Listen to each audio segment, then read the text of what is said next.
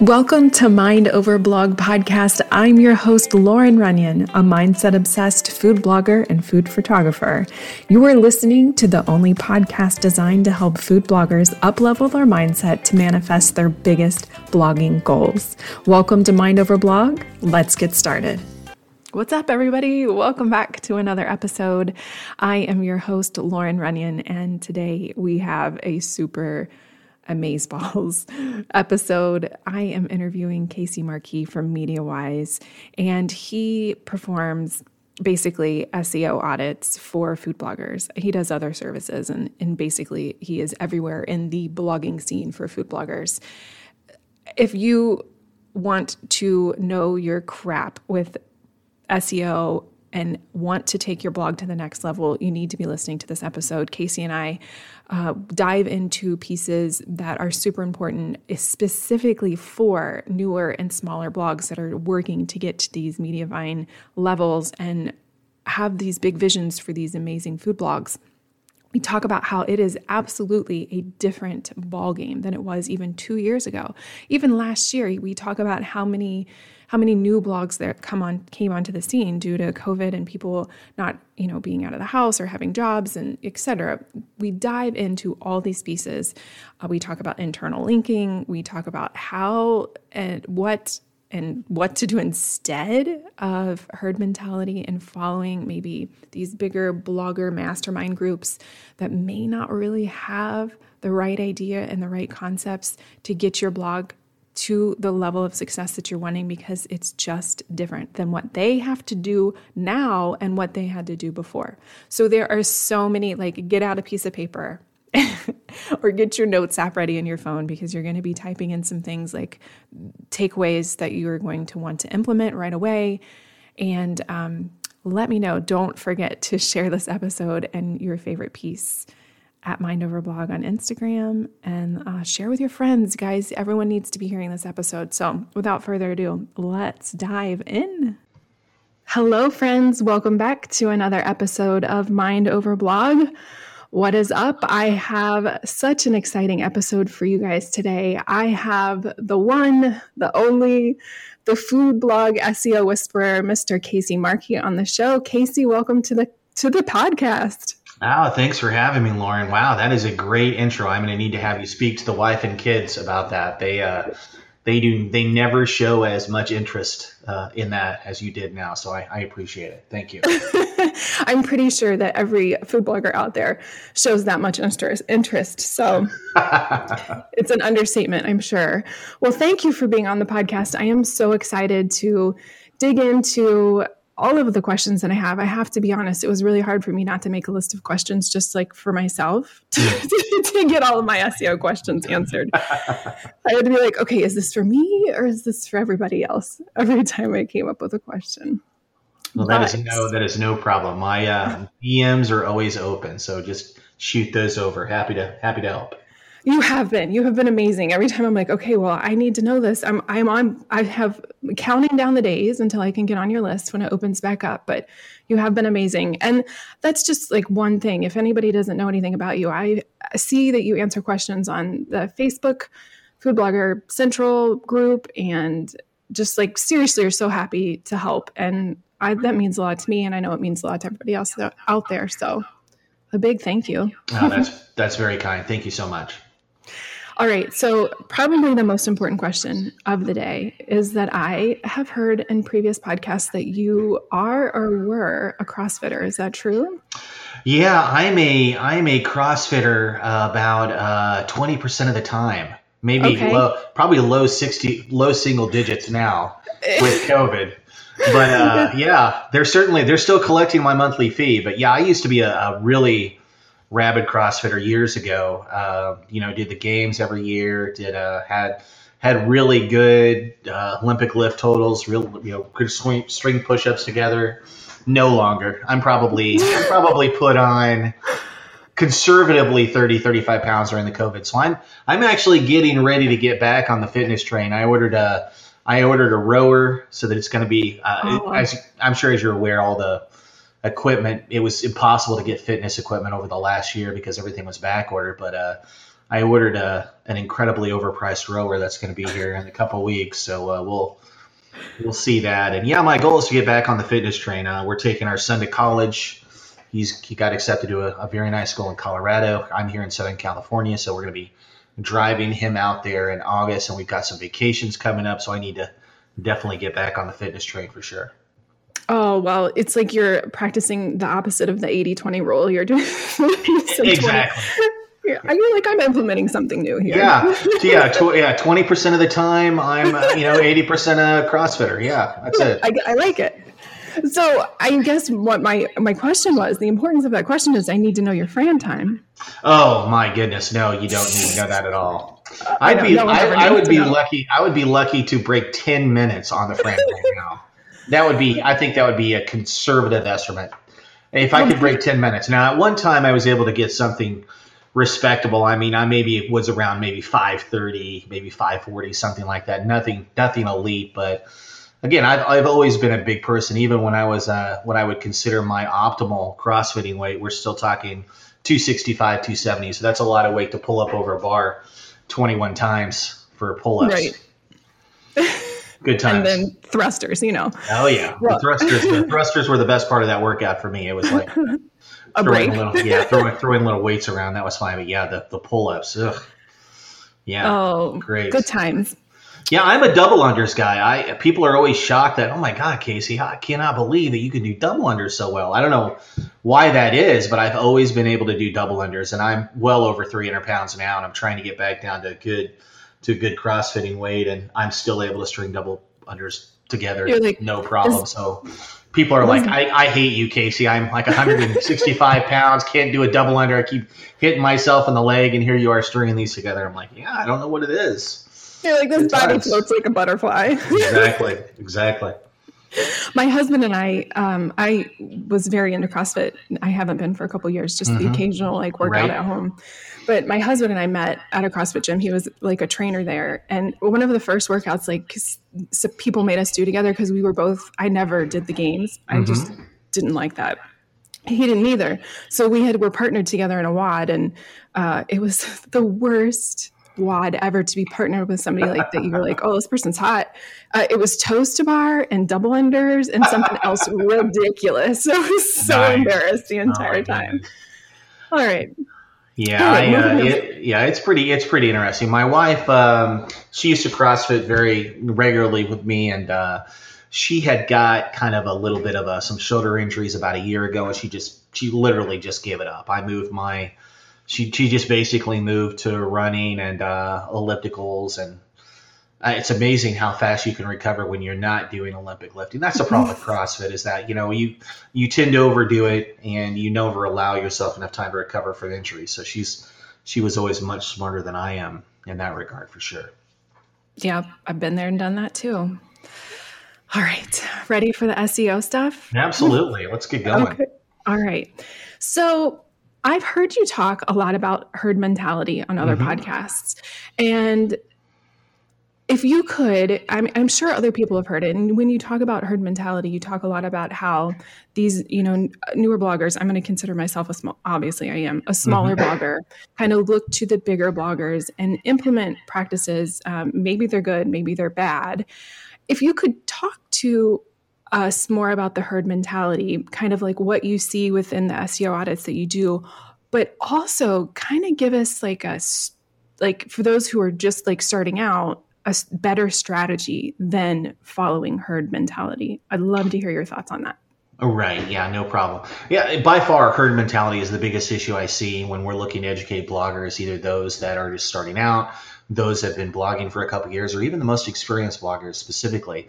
And it's just really tough to kind of push back against a lot of that bad advice out there. There's a lot of these mastermind groups out there, and they're usually formed by bigger bloggers who are like, oh, you know, I can get you to my level. You just have to do exactly what I'm doing.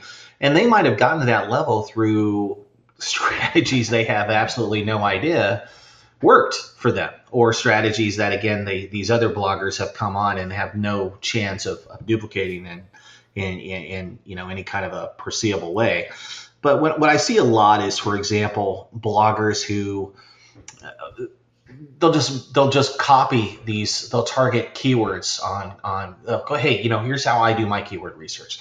Well and they might use a keyword research method that doesn't account for the fact that these other bloggers have much weaker sites or much less authority flowing through their site or that it may not allow them to capture exactly the kind of keywords they'll actually rank for out of the gate. With most newer blogs it does take about a year to accumulate authority. I mean it can many in many cases it can be seen it's like you yelling into an empty room with your first mm-hmm. several dozen posts. Now, those posts will do well on social and non direct channels, but they just won't do very well on Google. And it's just because it, it's a very competitive niche for food blogging. And then we have other practices like I had a blogger come to me the other day and I was doing an audit and I was like, why do you, why have you taken your H1 and immediately reprinted your H1 below your featured image on the page? What, what are you doing that for? So, oh, a bigger blogger told me to do that. I'm like, there's no value to doing that. I need you to be optimizing for users, not Google. You're basically just repeating, you're putting an unnecessary keyword rich H2 for your heading there on the page. There's no value in doing that. And matter of fact, that uh, with how things have been going with Google, we could conceivably and easily be over optimizing by doing little things like that. You know, and then just, you know, talking about how they put their posts together. I remember when I came on the scene years ago, people were stunned that you weren't supposed to put your Pinterest description in your alt text. Like, well, why are you doing this? Well, because I was following this bigger blogger, and that's what she does with all of her alt text. I'm like, you realize that this is an accessibility violation. You realize that that's not the point of alt text. Alt text exists to describe the image to someone who cannot see it. All you've done there is make it harder for Google to, you know, not only pull your images out for image search, but also you've really made a very poor experience for anyone accessing your site with a visual disability. And so that was a very, uh, it was kind of a big light bulb moment. And I remember I was on the stage at Everything Food Conference when I did that, and I couldn't, I could just hear the collective gasp by everyone in the audience when we talked about that because it was complete news to them at the time. They had no idea that that wasn't what you're supposed to do. And you know other little things like I, I was auditing a site the other day, and I asked the blogger why they were linking every one of their images to the post itself usually when you insert an image into a post, you choose none for the link because we don't necessarily need to provide a link to something that doesn't go anywhere.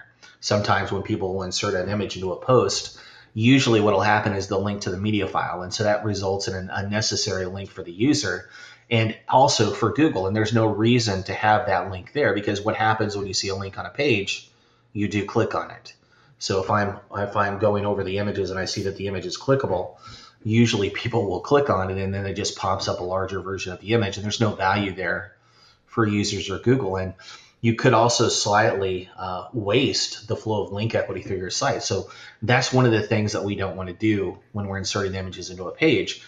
And I asked the woman, I'm like, why are you including these links? Well, I just, you know, I, I was told by a bigger blogger that I should have all of my links uh, for every image linked to the post page. And I'm like, did, did they give you any reasoning for that? No. and I'm like, well, we we don't need to do that. Little things like well, we're gonna stop doing that right now. we're gonna we're gonna stop doing that. Or, you know, and just you know, it, it, it goes on and on. Like one of the big one was headings. Uh, headings. When we put together a post, we always want to use headings correctly. It's just like we're in college and writing an essay.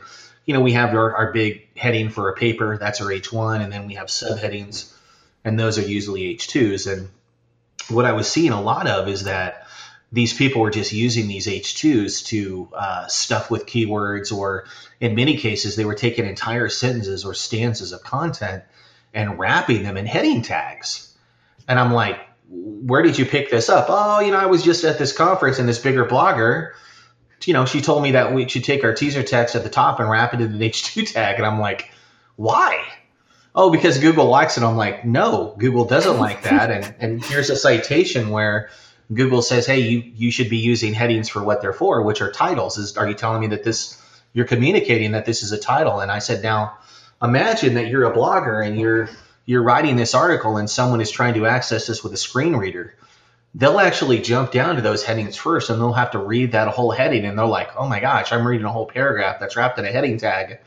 That's not what I need to. That's not, that's not great for me as a user, and it certainly is not great for someone, again, with a visual disability. So I see a lot of that, and and it's it's very common. And again, I don't fault the user for that; they don't know what they don't know. But that's really why we don't blindly follow larger bloggers. Many cases they have built-in um, benefits that you don't have. Maybe they have a many years of earned authority. Maybe they have a, a huge social uh, backing or following that overcomes these incredibly poor on-page practices, or maybe they've accumulated hundreds, if not thousands, of extra linking root domains, which make it easier for the content to rank, even though that it might not be as optimized on a semantic basis as Google would want to see. And, and it's it's tough, and that's why again I think the audits are so enlightening to bloggers because it goes over existing best practices. And I'm literally just quoting here's what Google says, here's what Google said, here's what Google says, and oh by the way, here's what Google says. There is so much good stuff in there. a couple old craps. I think I even need to, you know. So it's funny that you said there's so many things that you mentioned, but one of the things about the alt text uh, that's like not even you mentioned it being at the i know it was like four years ago that you did that yeah. conference and mm-hmm. that's still something that's going around because oh, when yeah. you said it i did a pinterest course that and that's what told me to do it and then i'm like oh you know what i never went back and fixed any of those images that i did that to prior to getting like something that actually allows me to put in the pinterest description yeah yeah you so still going around yeah, you definitely don't need to do that. You should be using something like a Tasty Pins or right. some kind of a another plugin that actually has a pin specific field that you can fill out. Uh, Pinterest is usually pretty good about this now. They they didn't used to be until they became a publicly traded company and realized that oh we really have to firm up our resources specifically. Uh, and now they say you know usually if you if you put your all usually if you for the for the pin field uh, they they're looking for the description field first or the pin description field first, and if they can't find that, they'll look at the title, and then only after that would they be looking at something like an alt text to use.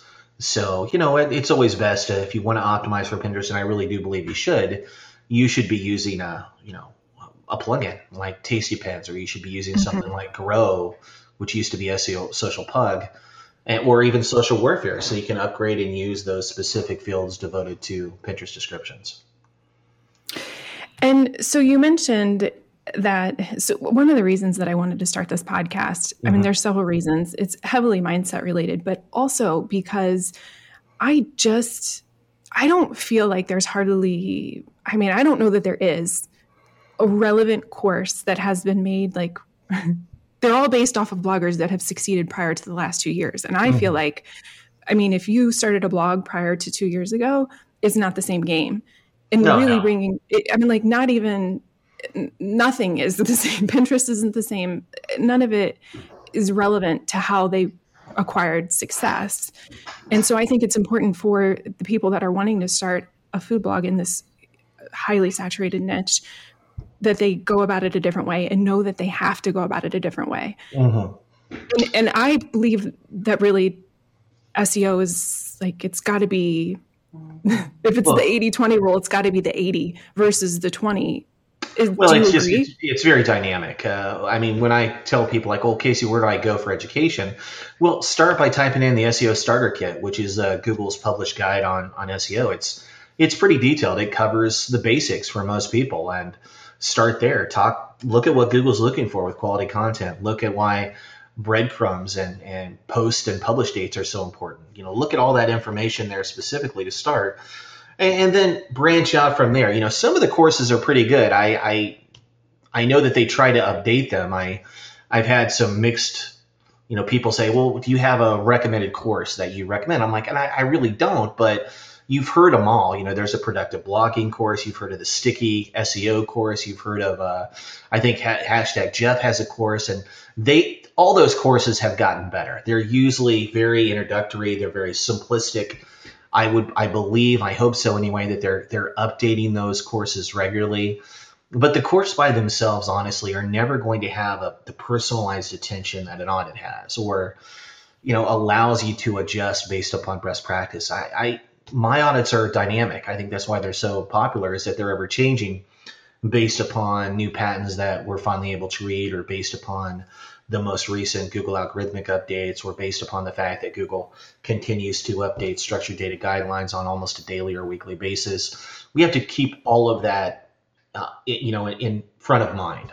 I, the thing I like most about SEO is it's it's I am never not doing anything but studying. I mean, I I'm, you we were talking when we got on the phone today about how this is a weekend that we're having this podcast on, and and I'm fortunate because uh, I I don't have a lot of stuff scheduled, which is good because I have a reading list that I try to get through every day. Many times I'll spend at least two three hours a day trying to keep up with best practices, going in and reviewing what's going on in the forums, going in and talking to colleagues who have dozens, if not hundreds, of sites where they're doing testing and and experiments to see what's working and what's not, or or listening to the weekly podcast that Google and John Mueller provide for Webmaster Hangouts. I do all that work so you as the client don't have to, so that we can kind of see what's going on when we when we have the audit specifically. And I'm really glad that you brought that up on the audit being a better source of not just information, but like to really nail down how to correctly implement SEO practices. Because I don't think, and I know I haven't had my audit, but I, you know, talking to people who have had their audit, when someone asks them, you know, they ask, is it worth it? Like, I don't think that people understand the benefit of having the audit. Maybe they think of it as like a, I don't know, like a checklist, like, oh, mm-hmm. yep, pass, yeah. fail, pass, fail, and that's not it. I really like that you said that it's dynamic, mm-hmm. dynamic, mm-hmm. and that you're implementing practices that are up to date. It's like having a one-to-one mentor, basically. It's not just an audit; it's like a mentorship almost. Right. Yeah, and that and it's a little different for me. I mean, my audit is just not like a lot of the audit, audit a lot of the other audits out there. As you kind of hit the nail on the head, it's not a checklist audit. It's not a tool checklist. I have a checklist that I use, sure, but I'm looking at the audit when I go into the site. Every site has unique and different issues, totally relevant to their own site. Now, if they're on a feast theme, then I know there's certain things that I'm looking for. If they're on a Divi theme, I know there's certain things I'm looking for. If if they're on Trellis, I I was very fortunate to offer uh, improvement to do a little troubleshooting on their on their themes, you know, back in 2020. So I kind of know what I'm looking for there, and we have to bring that advice and all the tools and all the the feedback and into eh, you know into the real world situation of that one blog at that one moment in time. And i think that's what sets it apart. And when when can someone have a audit with you? Like when is the best time? Is it from the beginning? Can they have an audit with no posts or do they need 20 posts? Or when is the best time for them to try and get an audit with you so that they're still laying the right foundation but also that you have information to look at and that's a good question. And I would usually, I usually tell people that you know they should probably have about seventy five posts before I really they even consider an audit. Probably be about six months, six months to a year. You know, provide a good content base. Then we have plenty of information on the site that we can audit. Uh, it, it, just depends, but yeah, if someone didn't have at least that kind of a, a kind of a set base of information, I'll just send them a whole checklist of resources to review, and that'll help them considerably. I just okay. have to go, hey, here's a whole list of of webinars that I've done in conjunction with Top Hat Rank, or here's some interviews I've done with Food Blogger Pro. Uh, these will help you considerably as you as you build up the authority and content necessary to support the demands of an audit in the future. Okay, perfect. There's been so much stuff, good stuff that I want to keep trying to like go back to, but also it's like branching off to other things that I want to make sure we talk about. But going mm-hmm. back to something that you said where um, people that are looking to these bigger bloggers and they're seeing them rank and maybe they're not familiar with keyword research and all of the other things that they need to do to be able to rank. Um, you said that you know a bigger blogger could be ranking because of basically their authority like the backlinks that they have and the, the authority that they have surrounding that subject. Not necessarily because they have seo pra- best seo practices. Can someone who and it may just be depending on the keyword still because of the saturation. But can someone with a lower authority, in your opinion, outrank someone with the higher authority with better SEO practices? No, based absolutely. on what you've seen. Yeah, absolutely. Uh, you know, when you hear about, oh my God, I had this auto case and my traffic increased like this, this, or, or you see some of these other stories like years ago, people like Sugar Spun Run or the Salty Marshmallow or like RecipeTin Eats or many of these other many, many sites I've worked with, they increased their traffic uh, because they did all of the little things. They did, they dialed in their keyword research. We fixed all their technical issues. They improved how they were putting their recipe posts together. They didn't just worry about the on page factors, they also did things like building up their EAT, their expertise, their authoritativeness. their trustworthiness. All that goes hand in hand. When we talk about SEO, again, it's really a marathon, not a sprint. It's all about the little things. And I might send, when we have an audit, even the mini audit, it's 15 to 18 pages worth of recommendations that they're going to receive. And the more of those recommendations they're able to implement and the faster they can do those, implement those recommendations, the better they're going to do. All the big sites that you even you gave me a list when we first got on the call, they started as little sites. Now, of course, it's easier for them to rank well based upon the fact that they have, in many cases, thousands or tens of thousands of linking root domains that they've accumulated because their content has increased in quality so attractively that they're just pulling in links right and left. Um, and that's just, you know, it's something that's hard for bloggers to understand is that maybe you only have 300 linking root domains, whereas the average site that I audit might have 1100. Well, it doesn't mean that even though you don't have as many incoming root linking root domains, or maybe you're not as strong that you can't rank for a very high powerful keyword phrase because to Google it really is bottom line quality but you just might not necessarily be number one. We might be able to get you into the top three or maybe in the top five, but it, you know it's going to be hard for you to up, unseat someone who is dramatically larger than you, all things being equal. And since we keep talking about bigger bloggers, do you think and and so I try to some you know as a food blogger who is trying to grow mm-hmm. and the importance of mindset being very important to me it's hard not to get into a lack mentality but do you think that food blogs starting today can eventually in time get to the length or the like uh, I don't know seniority and authority of blogs like uh, RecipeTin Eats or Pinch of Yum. Is that still a possibility? Or like in my brain, I don't know the words to use to explain this. Like it's almost like a fixed interest. Do, do they keep growing and then we're still growing, but everyone's growing at the same rate? so everyone keeps rising. Like the tide just keeps rising everyone up. Well, I think we have to also understand that the the food, lifestyle, and do-it-yourself niche now is a completely different beast than it was just two to four years ago. I, there is literally, I would say conservatively, about 250 to 300 percent more food blogs now than there was just three years ago. And of course, everyone being stuck at home during the uh, the, the, COVID uh, pandemic, I would probably say that there was more new blogs lost in 20 launched in 2020 for food, lifestyle, and niche than in any previous year ever. Not even remotely close because everyone had extra time they were stuck at home. They were like, you know what, I've I've I got the time now. Maybe I'm going to go ahead and finally, you know, pull the trigger on that new blog I wanted to launch. I I've been seeing a ton of those. A lot of these bloggers doing that, and and that's fine. But it's just substantially more competitive now. Uh, a similar scenario, uh, which would be related to this, would be the the concept of web stories. I know you're familiar with web stories. Google launched uh, web stories uh, about you know to 2019, but they really they ramped up in October of 2020 when they introduced a carousel specifically devoted to web stories. Well, at that time, it was the wild, wild west. There was not a lot of people using web stories. So the bloggers who got in and started doing web stories in November and December and January, they had very good success. Literally, in most cases, all of their web stories were picked up by Google, put in these web stories, and they were able to garner a very significant amount of traffic, even if the traffic was short lived and died down quickly. That is a completely different scenario now. Now, not only are all of your web stories not going to be picked up by Google, but there's probably a minimum of 400 to 600% more web stories now than there was just in January because everyone is now trying to do them. And because of that, there's a logjam. There's so much quality content out there that even if you have the best web story, you're not guaranteed to get picked up in the in the carousel. And so that's going to limit the growth of your traffic considerably. And it's the same thing with food blogs. There's only so much traffic that can be had when you're all competing for those top 10 search results.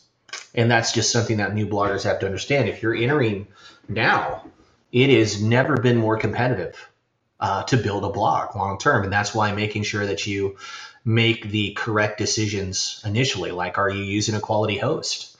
Have you invested in have you invested in a quality theme, one that's supported, one that is built for speed? You know, we've got the core web vitals going those are going to become part of a larger ranking algorithm called the page experience algorithm, which goes live in May. And that's just one of many changes that Google is pushing out many unannounced that are going to be happening uh, over the next several years that it's just going to make it harder and harder for bloggers to compete effectively uh, and to kind of get above the crowd so to speak. Mm-hmm. okay. All right. Process that answer for a second Okay, so one more thing before moving on, based on the conversation that we were having, like surrounding herd mentality. Mm-hmm. One of I just want to get this answered by you because I get this. I have been getting this question a lot, and I know that it must be traveling, and it's not necessarily a negative thing. It's not something that if people are doing it, it's uh, it's it's most certainly a good user experience in my opinion. It's just not something for SEO. So one of the things that I keep getting asked is if it's necessary to have i don't know if you've seen them in the food blogs where they have the shot of the ingredients and then someone's gone into like canva and they've labeled each ingredient with like a word. So it'll say if it's a picture of a smoothie on all the ingredients they've gone into canva and they've labeled bananas milk you know. So it's completely labeled and it's embedded into the image basically and so I keep getting, is this something I should be doing for SEO? Is this important? Do I need to have this? Like, and I, my explanation, and I would like yours, is that it's a great user experience. When people are visual, they can easily see that picture and see what is in the recipe. But from an SEO standpoint, your alt text is going to be explaining that it's an ingredient shot of the recipe, not necessarily Google can't read your image other than what you're typing in. Anything yeah. else you'd like to add to that? Well, I'd like to take full full uh, credit for that trend because I have been recommending that for at least 18 to 24 months. I started to see it about two years ago, and I'm like, oh, but that, that is nice. And so what happened is one of the things that I think sets me apart from a lot of SEOs and and I think the audit itself from a lot of the other products out there is that it's no bullshit. I don't. This isn't because I think this is going to work, even though I do. It's because I'm conducting usually ongoing focus groups every month. I use uh, usertesting.com, usertesting.com, and other sites to do focus groups where I will have blind audiences all over the United States answer questions for me that are related to food blogging. I don't know if that's news to you, but it certainly is news to a lot of people. And so I'll ask them, hey, have you been noticing these? I'll, I'll give them very specific questions. You know, when you're looking at a recipe post, what is it that, that pulls your eye to the recipe post the most? Or, uh, if you're walking through a store, what do you find most useful when you're looking at a recipe on a, on a phone? Or I'll even put leading questions like, okay, you what do you think about including a, a, labeled photo of the ingredients in the post? Is that something that would be helpful for you as you were going through the shopping, as you as you're going through the you know whatever the store with the phone, with the recipe on your phone? And I I take all that data and I add the findings to the audits, and that's what my recommendations come from. And I also have bloggers do this themselves. Most bloggers should be doing what we call surveys twice a year. We usually have a survey at the beginning of the year in the first quarter of 2021 right now, and we would want to have another survey right before the uh, the big holiday season. Uh, so maybe probably around October, a little bit before Thanksgiving, where we ask very similar questions because we tend to have different audiences at those points in time on our site and I take that data and I have them take the data, and that's how we determine what we're going to be doing with regards to the checklist when we put these blog posts together. And I could just tell you from personal experience, the bloggers who have taken this checklist that I recommend in the audits, and that includes labeled ingredient shots, tend to do very better. They get a lot of compliments. Oh my gosh, your your recipe post is just so highest meets needs, or it's so much easier for me to to make this recipe based upon the information you've provided. And little things like that. So I think that a, a labeled photo of the ingredients, and then right below that, where we actually explain some of the ingredients, I think this is the difference. Even though we have a recipe post with a lot of ingredients, doesn't mean that we're going to explain all of those ingredients individually in the post. That's absolutely not what I recommend, actually that's literally what the recipe card is for. If you want to use the recipe card to, to list all of your ingredients at that time and you can use your notes to expand upon your ingredients a little bit, feel free. But in the post itself, I tend to just say, okay, here's the visual overlay of the ingredients that you need. And then below that, this is where you're going to show your expertise by saying, okay, here is a couple notes. Like if someone was making a stuffed French toast recipe that has strawberries and oil and um, various other ingredients and it shows the eggs and uh, a mix is there and the cinnamon and the spices. They might not necessarily talk about the eggs or the spices or the strawberries or even the oil, but they might talk about things like a honey. You know, if you're going to use a sweetener, we don't want it to overshadow the maple syrup. So we would talk about that. And then maybe the next one would be we always want to make sure that we use uh, the bread. There's a very specific kind of bread. You know, maybe you want to use stale bread works best for French toast. A lot of people say that. So maybe we would talk a little bit about the bread in that regard. And and you know, and then we would that's what we pull out specifically because that's you're always thinking about when you're putting the post together what does the user need to know to make this recipe perfectly the first time and so that doesn't require them that doesn't require you to hold to do a whole treatise on the spices in french toast as an example. Right. and so that's where we're talking about highest meets needs. And i know a lot of bloggers are like ah, i don't want to do that. It's too much work. Totally get it. I just want you to know that if you want to stand out in an extremely competitive niche of food blogging that only helps you. Making sure that you've dialed in that presentation template. And now you're going to need to come up with another thing because we're all going to start doing that. And have to come up with another way for us to stand out now casey. Yeah and that's fine. I you know everyone does it a little differently. Some people use a collage. Some people use a, a straight photo. Uh, there's no difference there. I get this question all the time. Is there a you know i, I also recommend step-by-step photos whenever we can. Some people will do individual photos in the recipe post. Others will do a individual collages. Others will do side-by-side photos. And the answer is, hey, Casey, is there one that's better than the others? And the answer is no, there is not. They'll all work. You just have to decide what works best for you or what your users want to do. Um, ad companies tend to be against collages because they want you to have these incredibly longer posts so they can stuff them with ads. So don't fall into that trap. So you're going to find that if you send in a note to an ad company and they're like, hey, what are some recommendations? I can literally guarantee that one of them is going to be don't use collages because why would we want you to have a, collage of four photos when I can have you put individual photos so that we can stuff more ads? I see that all the time. And just don't fall for stuff like that. I always want you to optimize for the user and I want you to make things as attractive as they can be. And collages tend to do that very well. And since we were kind of talking about alt text and now we're talking about the um, like step by step images, what's, and every time I do it, I'm like, eh, I don't know if this is like a good user experience or for somebody who may be on a reader. What would be the best thing for you to put in the alt text? Like, are you, are you listing out what that step is? Like mix uh, butter with sugar, or are you saying if you've got, if, yeah, if you've got a photo and the photo shows it's a glass bowl with eggs, eggs, butter, and flour mixed in. That's what you would say.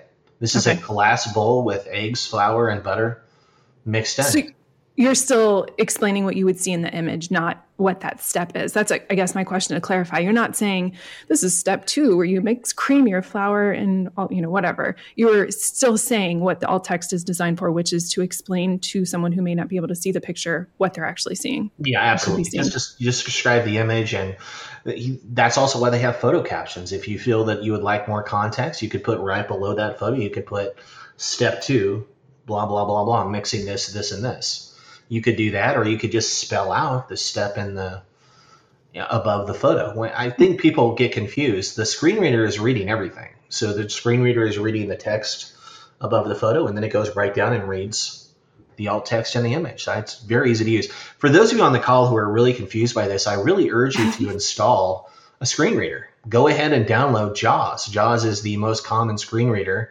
The other one is called NVDA. Uh, either one is fine, but if you download and install JAWS, you can actually play around with that and actually see what users see when they navigate your site. Uh, go ahead and install a screen reader, play around with it, see what see what you what is your experience that you're presenting to those who have visual disabilities because it might be mind blowing to you. Mm, that's a really good idea.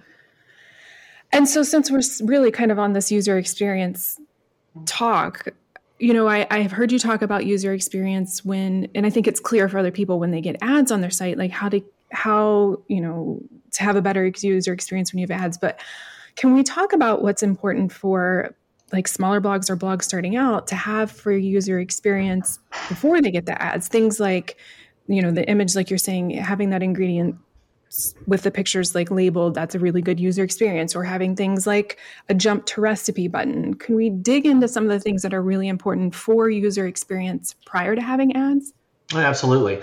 And it is going to be the same whether or not you have ads or don't have ads in many cases. The number one thing that you want to understand is that this is a business. I know a lot of you on the call are like, well, I'm starting that as a hobby.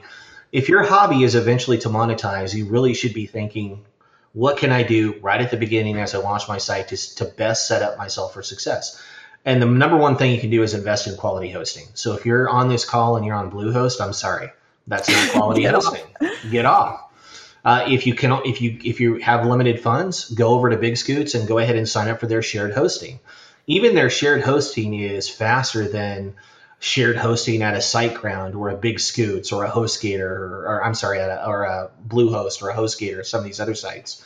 Get on the shared hosting there, and then the minute you can afford the $35 a month managed hosting, jump up to that because the difference is going to be dramatic. And with page experience, with the page experience going going live in in May, and the fact that mobile page speed has been a ranking factor since 2018, this is something that you really should be investing in. That's the very first thing is we want to make sure that your site is as lean and mean and as fast as possible. So clearly, number one is having a quality server, quality hosting, getting that dialed in. Number two is the theme that you're going to use if you're using a theme that does not have quality support, if you're using a free theme, if you're using a theme that hasn't been updated in a long time, or if you're using a theme that, you know, you're just you pop it into a page speed insights testing tool, and even without ads, you're red on everything, and maybe you're less than 40 or 50, that's a concern because mm-hmm. themes should be inherently fast. Things like uh, a Genesis theme, most Genesis themes are pretty good. Uh, probably my top recommendation there, of course, is the the Feast Child themes by Feast Design. Uh, they're fantastic and out of the box, they're incredibly fast. You also, if you wanted to use something like Divi, that's fine, I guess, but it's not going to be as fast. And it's the same thing if you're using, you know, like Zoom, WP Zoom, another option that I see a lot of, or if you're using something like Solo Pine. Those are going to be okay, but they're not as fast. You have to invest in optimization to make those work. Or you can use something like Trellis. You know, I don't have anything against Trellis. Trellis is a very fast theme, but it's also very blah. It's very bland, and unless you spend some time to kind of get some personalization on that, you're just not going to be happy with it long term. Doesn't look that great on mobile. It is very fast out of the gate. You can do some customization, but it's something that you really want to have to invest some money into doing. Yeah, and so we've got that. We've got the hosting. We've got the theme. Then we want to make sure that we're optimizing our site with quality things like a caching plugin. So WP Rocket, by far the best caching plugin out there.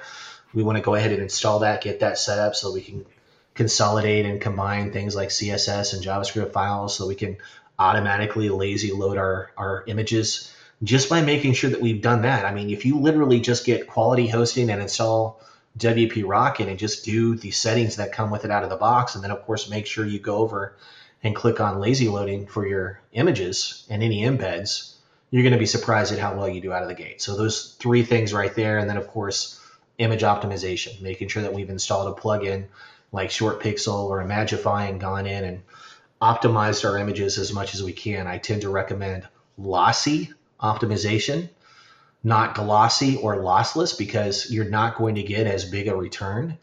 I know a lot of bloggers like, oh, my photography is so important. I, I lossy. I see a loss of detail. I'll be honest with you, we're our own worst critics. And if you're using a really high retina display, like most of you are when you're doing your images, that's not going to carry over to your mobile phones, where, where which is where 90% of your traffic is going to come from. So as long as you use something like Lossy and and you're loading in your images at about 1200 pixels wide, and those are being sized down to fit the display, you're good to go. And that's really kind of the best things that you can do out of the gate to kind of get you on the, uh, you know, give you a little bit of a competitive boost right away. And I know at one point, I think in a back and forth with Skylar with mm-hmm. help for my theme, he said um, that anything over 70 for a page speed, you don't get an award for, for being over 70. Do you think that's going to be accurate coming in May? Like, or as if I have 75 and somebody else has 85? I know there's other ranking factors that will go into this update, or but well, I just want you to understand, and this is important for everyone on the call, that score is meaningless. You shouldn't be concentrating on the score at all. You should be concentrating on the core web vitals, which are right down below. So mm-hmm. there's three core web vitals on that page speed insights report that we want to focus on. The first one is called first input delay, and that is how fast you are you know, kind of before the kind of the first request appears on the page, so to speak. And that it's, it's basically all server related and anything under 100 milliseconds is going to get you on the green and you're going to pass. So as long as you're investing in a quality host, that's a gimme. I mean, I very seldom see people failing first input delay. Usually we're able to get 30 to 40 milliseconds, no problem.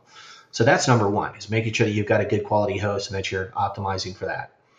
And then, of course, the second core web vital there is largest contentful paint. How long does it take before really the largest image or or a piece of content pops in on the screen?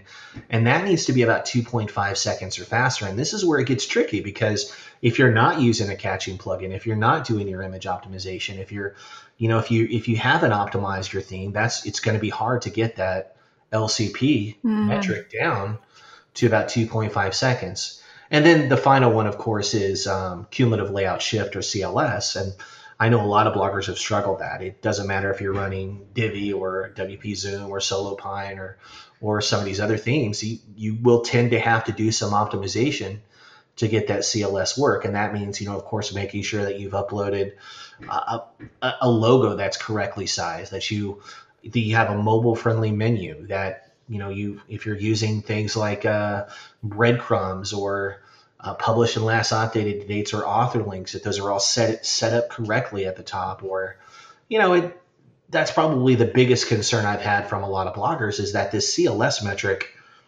it is tough to troubleshoot especially if you have a custom theme. So you want to really make sure that if you're on the call right now and you're getting a site built the very first the very next email for you on Monday should be hey just really want to make sure that you're optimizing this theme with, with core web vitals and at front of mind because they should be doing testing as they're going through and making sure that the CLS metric is in the green and everything else is working well. And I, that's the biggest complaint I see is when I audit these sites is the vast majority of issues I have are those who've spent tens of thousands of dollars on custom themes and they can't go back and fix these things without spending quite a bit more. Mm-hmm.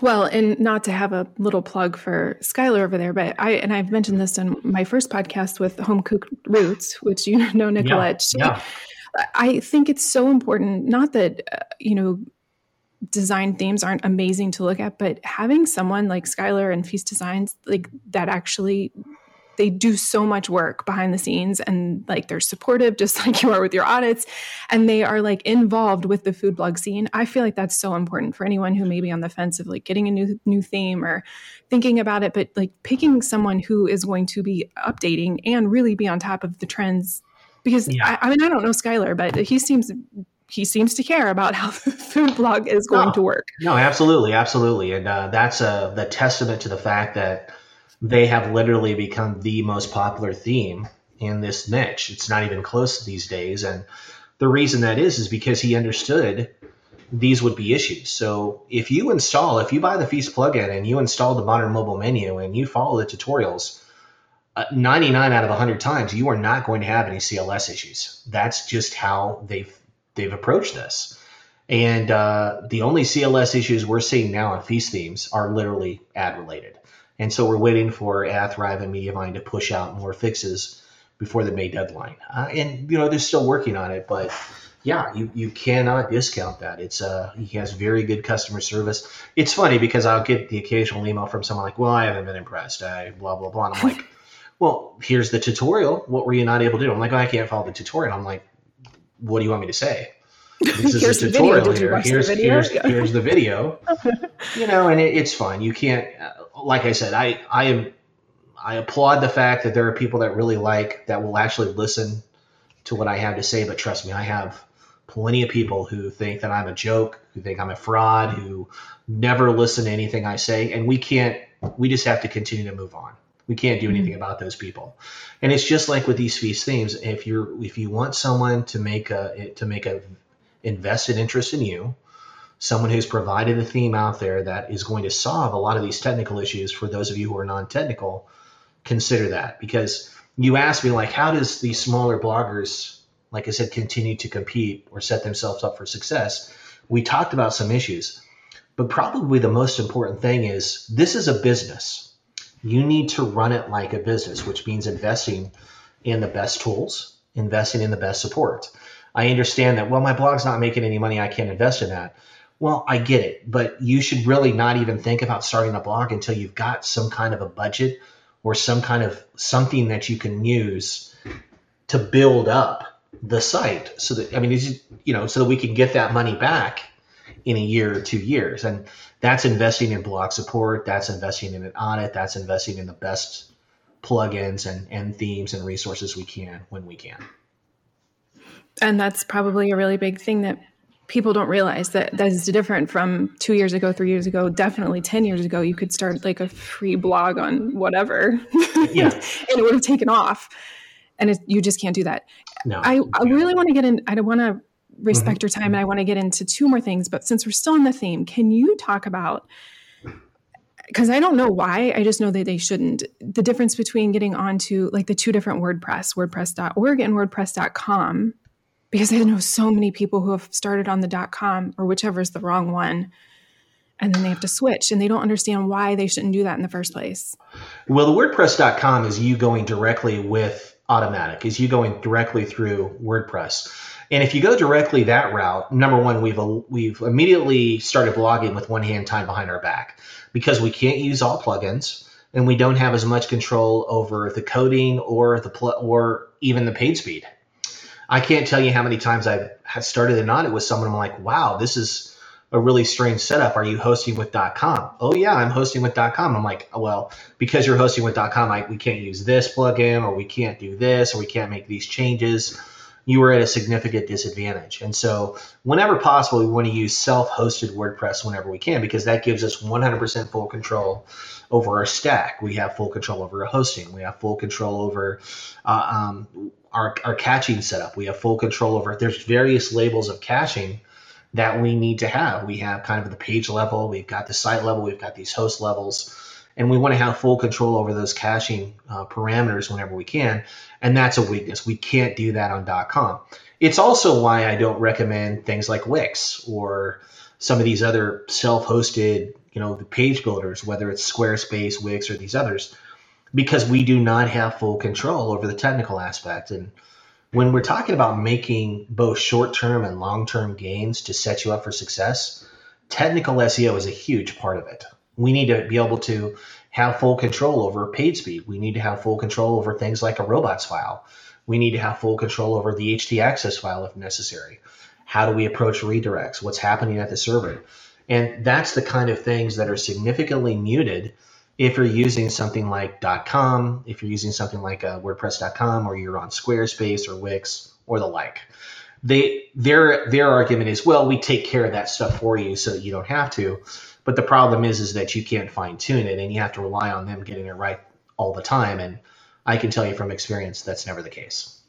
Okay. So to dumb that down for anyone who's just now clicked. So WordPress.com is basically like they're your host as well as mm-hmm. your your where you do your blogging. And then for anyone who hasn't gotten into like htaccess and all of that stuff, like if you were to do it on a different one, like uh, I don't know, whatever the big, the ones that you, I use Nexcess, so I don't know the other better ones than that. You can actually get into those files and manipulate those yourself. So just to clarify that for anyone who may not understand. Right, and there's plenty of there's plenty of articles on there. Um, I mean, like I said, if you, I, I also don't think, as a matter of fact, I think the biggest one is I don't think you can monetize your site if you're on .com. I was trying to look that up. That was the one that I that stood out to me, and I I think that it's not it's definitely not as good as being able to monetize on your own. yeah, absolutely. I don't think that we can. I don't think that if you're on a dot com, you can even use can't use She Media, Mediavine, AdThrive. You can't use any of those, as far as I know. And you also again can't. Like I think we already covered that. You you also can't remove WordPress.com's own ads or branding from your site. You have limited space on your drive there's lots of other reasons. So right. I would definitely not consider that. It's just not worth the change. I mean, just right. just buy the theme, buy buy the theme, invest in, in a hosting for a year if you can. I get it. Everyone has to start out somewhere. If you if you have to start out for your first year running Bluehost, look, I'm I don't think it's a great idea, but if you feel that you have to do it and you can only afford that, you know, four or five bucks a month initially, great. But that has to be the very first thing that you change when you are starting to build in traffic. You have to upgrade, you have to invest in faster hosting because it is it is a page ranking factor. It is a Page speed has been a ranking factor for a while, and of course, this page experience algorithm in May is going to make it so much more important when we talk about user experience. That's a lot of that has to do with page speed, presenting your content in as fast and the most reliable way as possible to the largest number of people. All right. So I want to spend the last bit of our time talking about internal linking because I feel like it's something that's really important. That's just not, I mean, I kind of knew it was important, but I feel like it's something bigger than what other bloggers and myself probably think. Can you talk about internal linking, why it's important, and places that you should be doing internal linking besides just like within your blog post? Sure. So when we set up a post, when we set up a page, a regular page, there's various areas on a page. We have the end content, we have the, the main content, then we have what's called kind of the modular content, which is content on the sidebar, content on the footer. All of those content places have links. Well, the best links, the links that Google gives highest value to, are the in content links, the links within the content, within the main frame of the page. Then we have links that are on the sidebar, and then we have links on the footer. Those are still valuable, but they're just not as valuable. We want to have all those links working for us whenever we can. So when we talk about internal linking, internal linking is one of those things where I'm not kidding. If you just increase your internal linking, traffic usually does go up because internal linking is a strong signal to Google on where the best content is.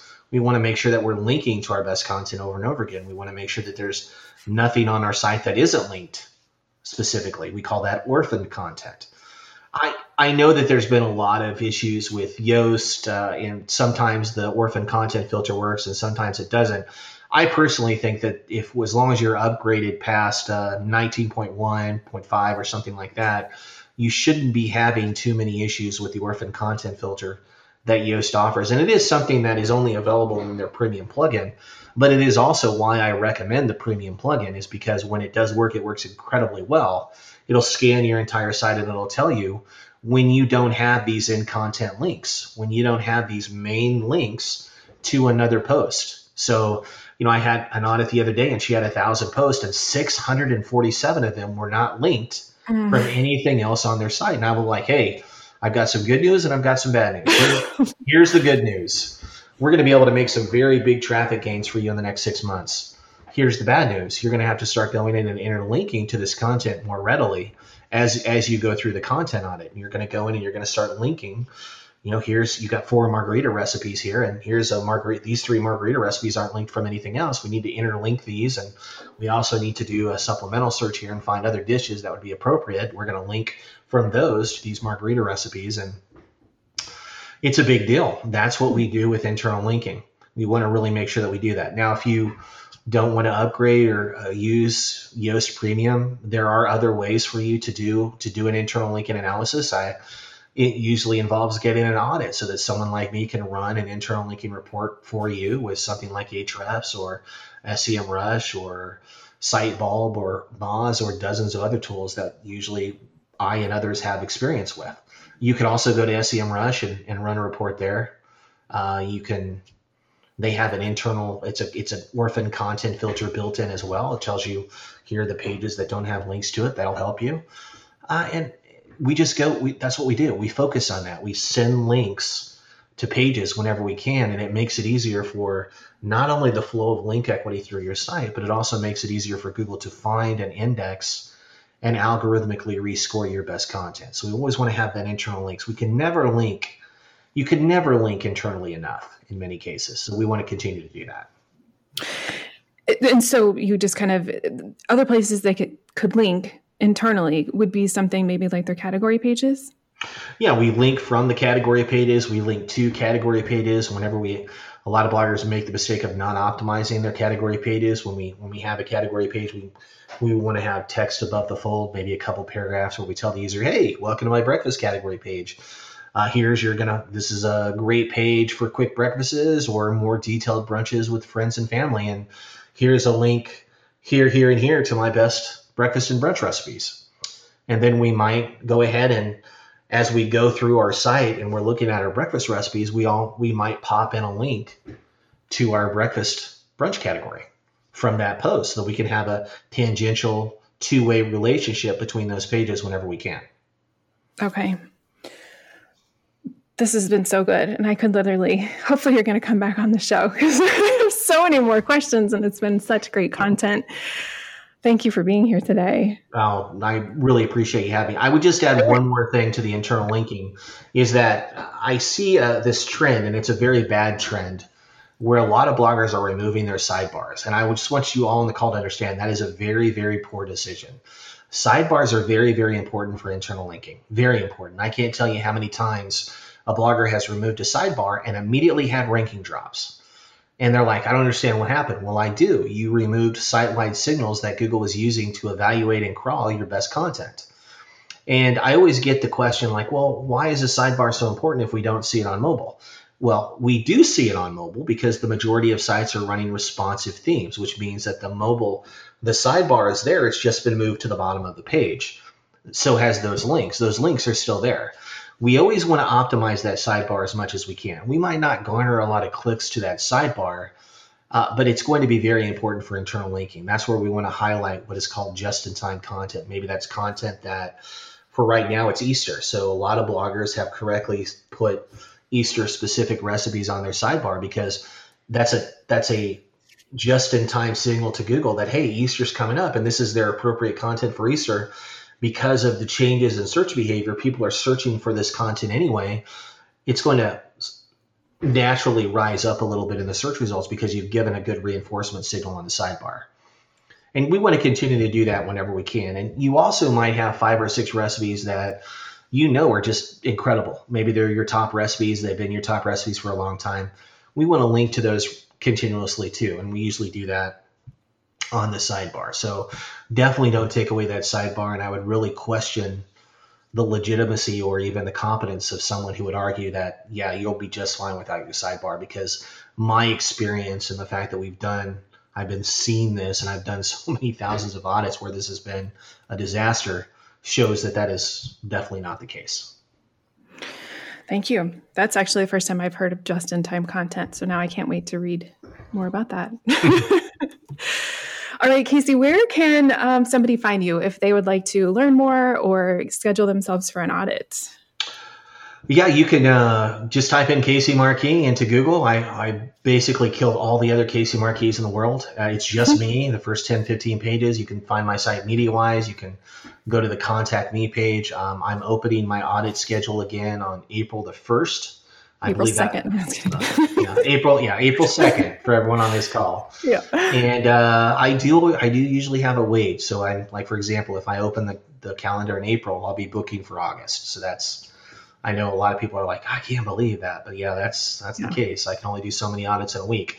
Uh, and then you know, just look for these top hat rank webinars. I cannot stress those mm-hmm. enough. We've I've been very fortunate to do those with Andrew Wilder of NerdPress and Arsen Rabinovich at TopHatRank.com along with Ashley Segura over there. And they are just packed full of the best information you're ever going to need. The one that we recently did on on busting and demystifying myths for SEO, incredible. It's mm-hmm. it, I think you guys are going to get a lot out of that. We cover another one on specifically on the core web vitals. We just had one that we completed on link building, very well received.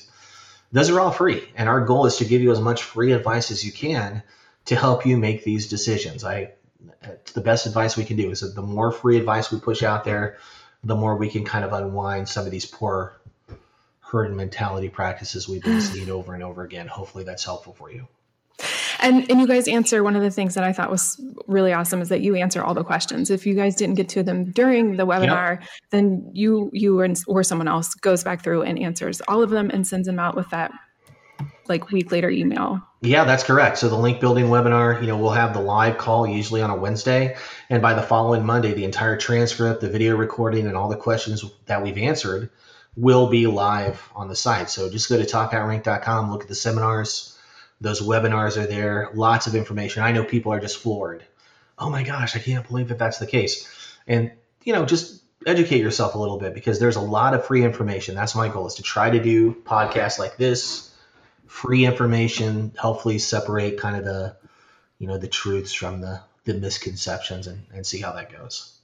Well, thank you for doing it. Thank you uh, on behalf of all the other food bloggers for putting that free stuff out there so that we can get it right. well, right, I really, well, I appreciate it, Lauren. Thanks so much for having me and, and happy early Easter for you.